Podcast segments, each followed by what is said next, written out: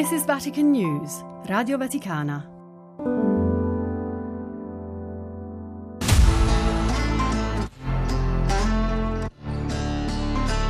Le chiavi di Pietro. Parole del Papa per aprire all'ascolto. Un podcast di Vatican News, Radio Vaticana.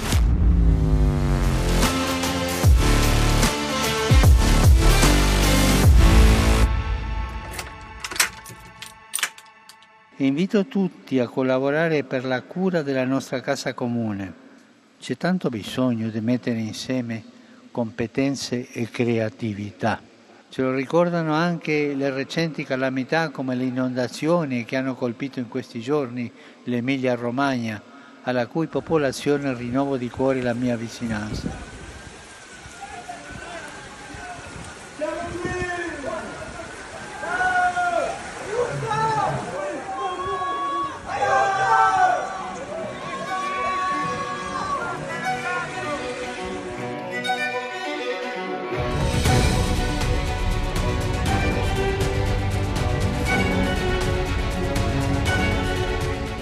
I suoni della tragedia, le frane, l'acqua che scroscia, le grida d'aiuto, i soccorsi. Bastano per raccontare la calamità, la chiave di Pietro di questo episodio. Calamità che nel 2023 colpisce la Romagna, con una duplice alluvione nelle prime settimane di maggio. Sul territorio vulnerabile e fragile, già seccato dalla siccità, cade in poche ore la pioggia di sei mesi.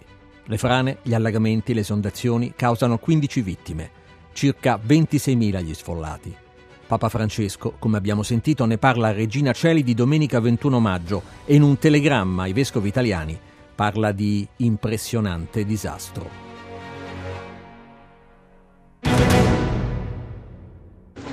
La verità è che non ci sono parole, perché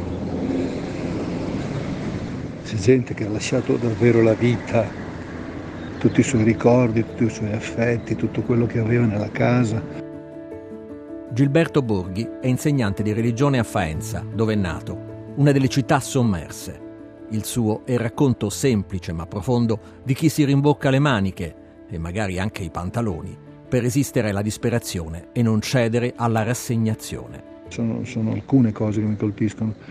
Intanto, beh, la reazione dei, dei faentini, io ho più di 60 anni, vivo qui da sempre, conosco questo, questi caratteri che non si lasciano abbattere mai e soprattutto sono estremamente capaci di eh, darsi da fare, rimboccarsi le maniche ed essere abbastanza efficaci senza farsi prendere troppo dal panico, dallo scoramento. Non si racconta, come si dice qui, non si può raccontare. Eh, quello che stiamo vivendo è un tentativo disperato di non mollare, di riuscire in qualche modo a eh, trovare un minimo di ordine. No? L'altro giorno parlavo con un mio amico che ha avuto la casa distrutta, anche lui eh, mi ha detto l'importante è non pensare, non farsi domande. E credo che abbia ragione perché um, siamo fatti così, a testa bassa, a lavorare e prima o poi le cose si risolvono.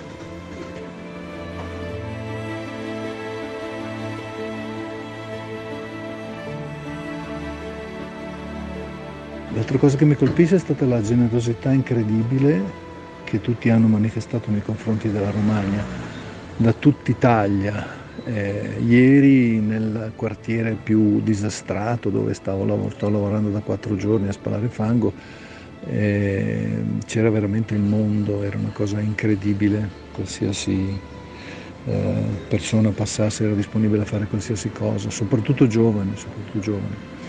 Oggi ho eh, alcuni miei ragazzi, miei studenti che la preside ha organizzato in gruppi e invece di fare scuola stamattina sono andati a, a pulire quello che, che si può fare.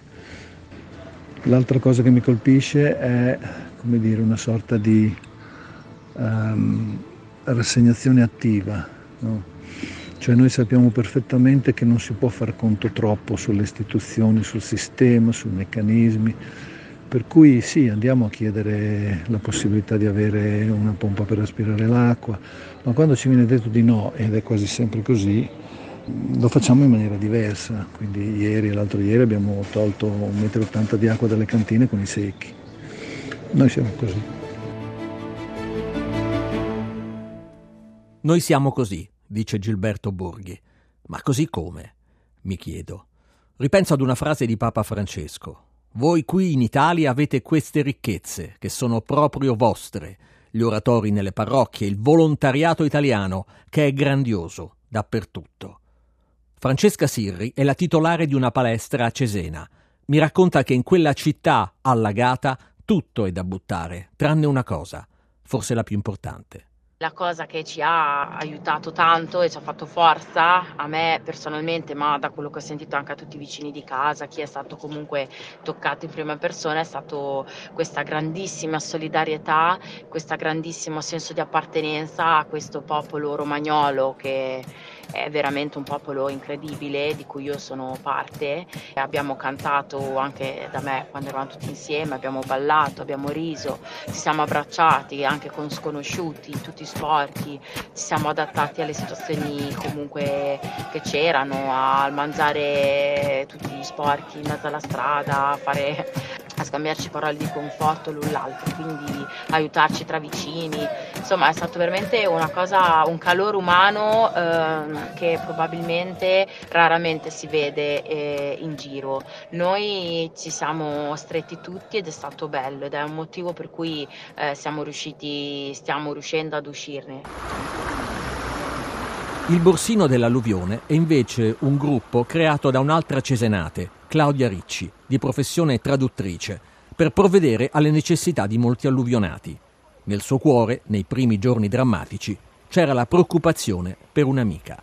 Durante l'alluvione io eh, ero fuori per lavoro a Riccione, sono riuscita a rientrare in modo abbastanza rocambolesco, ma sono riuscita. Eh, abito in una strada che praticamente fa angolo con la via Roversano, che è uno dei primi punti a essere stato invaso dall'acqua. Purtroppo sono stati momenti di grande angoscia. Io, la mia casa è rimasta intatta totalmente, anche la cantina ed il garage, per il semplice fatto che abbiamo la fortuna di essere in cima ad una leggerissima salitina, ma che comunque ci ha protetti. Due case più sotto stavano eh, evacuando i vicini in elicottero, le cui case sono state totalmente sommerse. E appena l'acqua ha iniziato a scendere ho cercato di concentrarmi sulle persone che sapevo avere più bisogno, in particolare ho un'amica che ha una storia che mi sta molto a cuore, è scappata via da Taranto con la sua famiglia per cercare di proteggere le sue figlie dalle potenziali pericolosità legate ai fumi tossici dell'Ilva, si è stabilita a Cesena, è rimasta senza lavoro, ha ritrovato lavoro, fra mille eh, difficoltà ha comprato casa proprio in fondo a via Ex Tirassegno, molti hanno visto l'immagine di quella bambina portata via a spalla dal condominio giallo. Un braccio un bambino. Sì, sì, è vero, si è scatenato un moto di solidarietà che è stato davvero impressionante. Ho letto per esempio di una persona che soffriva di depressione, non usciva di casa da due anni per motivi associati al Covid e che ha detto finalmente ho trovato un motivo per uscire, quindi non è per volere cercare risvolti positivi, non ce ne sono tanti. Per quanto riguarda il carattere dei romagnoli, quello che ci ha caratterizzato è un fatto di mettere sempre un po' di allegria anche nelle situazioni più tragiche. Il Romagna Mia in via ex di rassegno credo che rimarrà nella memoria di molti. Non si può stare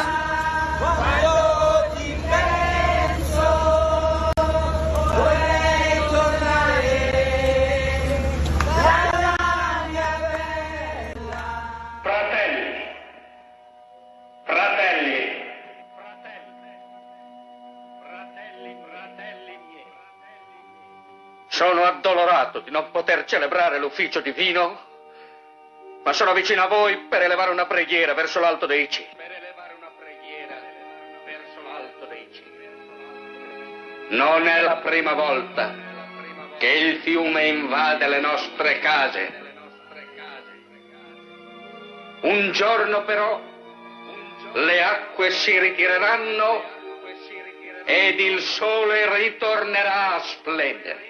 Ho ironizzato sullo spezzone di, del film famoso su Don Camillo che parla dalla sua chiesa di Brescello a mollo nell'acqua, immerso nell'acqua fino alla vita, mentre i suoi parrocchiani sono tutti sfollati per l'ennesima alluvione del Po. Don Paolo Pasolini è parroco di San Rocco di Cesena, nel quartiere Oltre Savio, che come dice la parola è a ridosso del fiume Savio. Io ho detto, ho ringraziato ironicamente i parrocchiani che me l'hanno mandato, ma io non sono Don Camillo, perché intanto la chiesa, la casa, la canonica, le opere parrocchiali sono, e non so per quale motivo, ma qualcuno ha parlato di miracolo, l'unico luogo non bagnato, non invaso dall'acqua, come un atollo in mezzo al mare. Il secondo motivo perché il problema è proprio quello di mettere insieme, di collegare le parole di Gesù con la realtà. Mi è venuto da dire che eh, se uno ha il cuore vuoto, anche quello si riempie di fango, perché la vita è come una serie ininterrotta di ondate di fango. Come le case non sempre ci possiamo spostare, anzi non ci possiamo spostare mai e quindi siamo sempre invasi dal fango, però lo dobbiamo affrontare con un cuore già pieno di altro. Io ho detto bisogna avere il cuore pieno di cielo, perché noi siamo fatti per quel luogo lì, non siamo fatti per questo. Questo è fragile ed è fangoso il, il cielo e per fortuna in Cristo noi abbiamo già i piedi all'asciutto.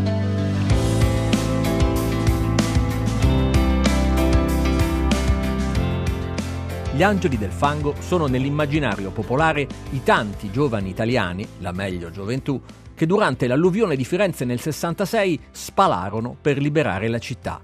Nel 2023 sono diventati Kiburdel de Paciug, ossia i ragazzi del Paciugo, parola che in Romagna indica una poltiglia indistinta, proprio come il fango. I gruppi, davvero tanti, di ragazzi, di giovani che venivano con un badile che si vedeva benissimo che non avevano mai usato in vita loro, a aiutare a spalare con grande goliardia, grande divertimento, eccetera, era un gioco per loro. In realtà speravo, spero e prego che insegni loro che la vita però è questa, la vita è questa serie ininterrotta di ondate di fango, però tu devi star lì. Il cuore dell'uomo è fatto per affrontare queste cose, non per scappare, non per rifugiarsi in soffitta dove è asciutto ma qualcun altro pulirà. Oggi si, si, avverte questa solitudine, sono andati via i volontari, sei rimasto tu con la tua casa eh, disastrata e quindi adesso ti rendi conto se hai il cuore pieno o no. Don Camillo e l'alluvione del Po, gli angeli del fango di Firenze. Sono tante le calamità naturali che si intrecciano con la storia d'Italia, ma anche della Chiesa. I papi, in quelle occasioni, portano vicinanza e preghiera, sono prossimi a chi soffre. Dilettissimi figli e figlie, dalla furia devastatrice delle acque strappati alle vostre case, ai vostri campi, alle vostre città. Occorre forse dirvi che il Papa in quest'ora di lutto e più che mai a voi vicino. È nostro il vostro dolore per i familiari scomparsi, per la casa perduta, per il lavoro annientato, per il momentaneo esilio, per le strazianti separazioni, per i poveri defunti ai quali imploriamo la eterna pace. Il Polesine adesso è questo lago di 70 km per 20, entro cui crollano le case. È il 18 novembre 1951. Papa Pio XII, in un radiomessaggio, offre il conforto agli alluvionati del Polesine. Una catastrofe provocata dalla rottura degli argini del Po, con quasi 100 vittime, migliaia di sfollati e raccolti distrutti. Una prova però di grande solidarietà per gli italiani del dopoguerra. Intanto sono arrivati mezzi da ogni parte e quando è la sera per aiutare fughe e salvataggi, mentre la nebbia scancella anche la luna, ci sono le foto elettriche che rischiarano la rotta delle barche. Dal Polesine a Firenze, 15 anni dopo, lo scenario è sempre catastrofico. Lo straripamento dell'Arno del 4 novembre 1966 provoca 35 morti e danni inestimabili. Per salvare il patrimonio artistico della città arrivarono da tutto il mondo i giovani angeli del fango. Se apro una finestra, tanto per dare l'impressione di che cosa c'è sotto di noi, se si sente il rumore, ecco, non so se vi giunge questo rumore. Arriva perfettamente. Ecco, Questo non è un fiume, è la via Cerretani, è la via Panzani, è il cuore di Firenze. Papa Paolo VI, nel suo magistero itinerante, sceglie di celebrare quell'anno la messa di Natale proprio accanto a questa popolazione ferita.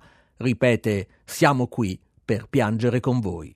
Siamo qua venuti sospinti dalla carità del Natale, perché la vostra prova ci ha chiamati ci ha quasi obbligati a venire. Siamo qua venuti nel giorno della tenerezza e della fortezza dell'amore, per piangere con voi, dicevamo. Ci ha messo in cammino il vostro dolore, così grande, così singolare, così fiero e così degno.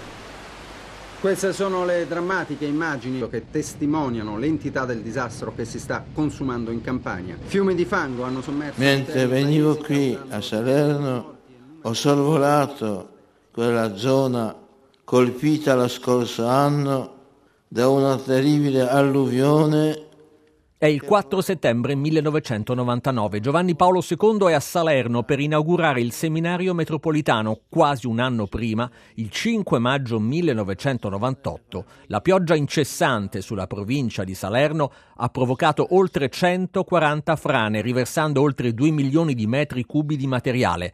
A perdere la vita sono 160 persone, 137 delle quali solo nel comune di Sarno in termini di vittime e questo è il più grave disastro idrogeologico che colpisce l'Italia negli ultimi 50 anni. Guarda al domani con fiducia Papa Benedetto XVI, che visita le zone terremotate proprio dell'Emilia-Romagna il 26 giugno 2012. Il sisma di magnitudo 5.9 ha avuto l'epicentro a 7 km da Finale Emilia, in provincia di Modena, ma è stato avvertito in tutta la regione oltre 25 le vittime. Nell'incontro con la popolazione a San Marino di Carpi, il Papa ricorda il carattere di questa gente laboriosa e gioviale che nella prova resta fedele alla sua vocazione di popolo fraterno e solidale. Guardando le vostre terre ho provato profonda commozione davanti a tante ferite, ma ho visto anche tante mani che lo vogliono curare insieme a voi. Ho visto che la vita ricomincia vuole ricominciare con forza e coraggio e questo è il segno più bello e luminoso.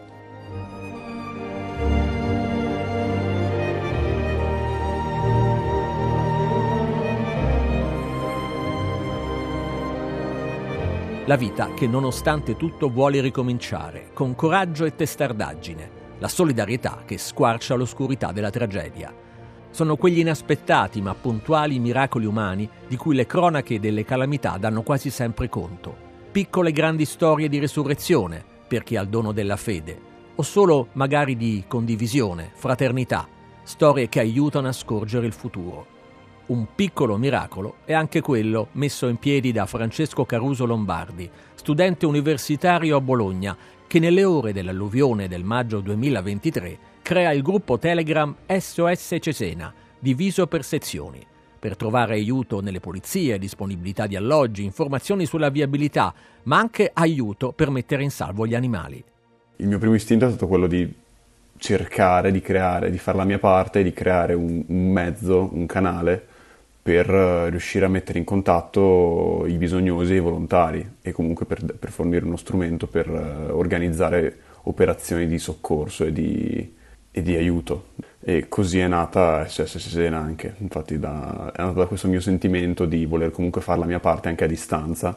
Concretamente io eh, da Bologna ho cliccato due tasti, ho fatto un gruppo e l'ho condiviso e dopo è cresciuto molto, ora siamo oltre 7000 e sono molto contento che abbia preso questa piega perché la popolazione di Cesena ha dimostrato una reattività e una, un senso di interconnessione proprio fra le persone, fra i bisognosi e chi, e chi, più, e chi è stato più fortunato a non essere colpito così fortemente dall'alluvione.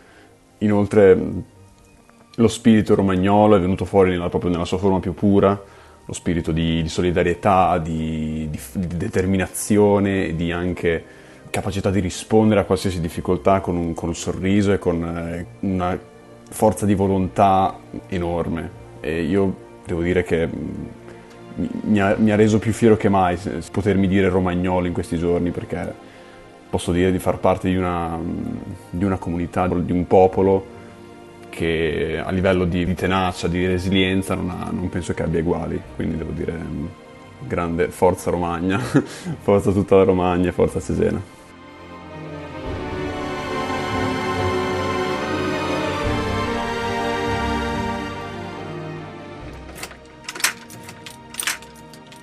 Le chiavi di Pietro, un podcast di Vatican News Radio Vaticana. Scritto e curato da Benedetta Capelli, Fabio Colagrande e Amedeo Lo Monaco.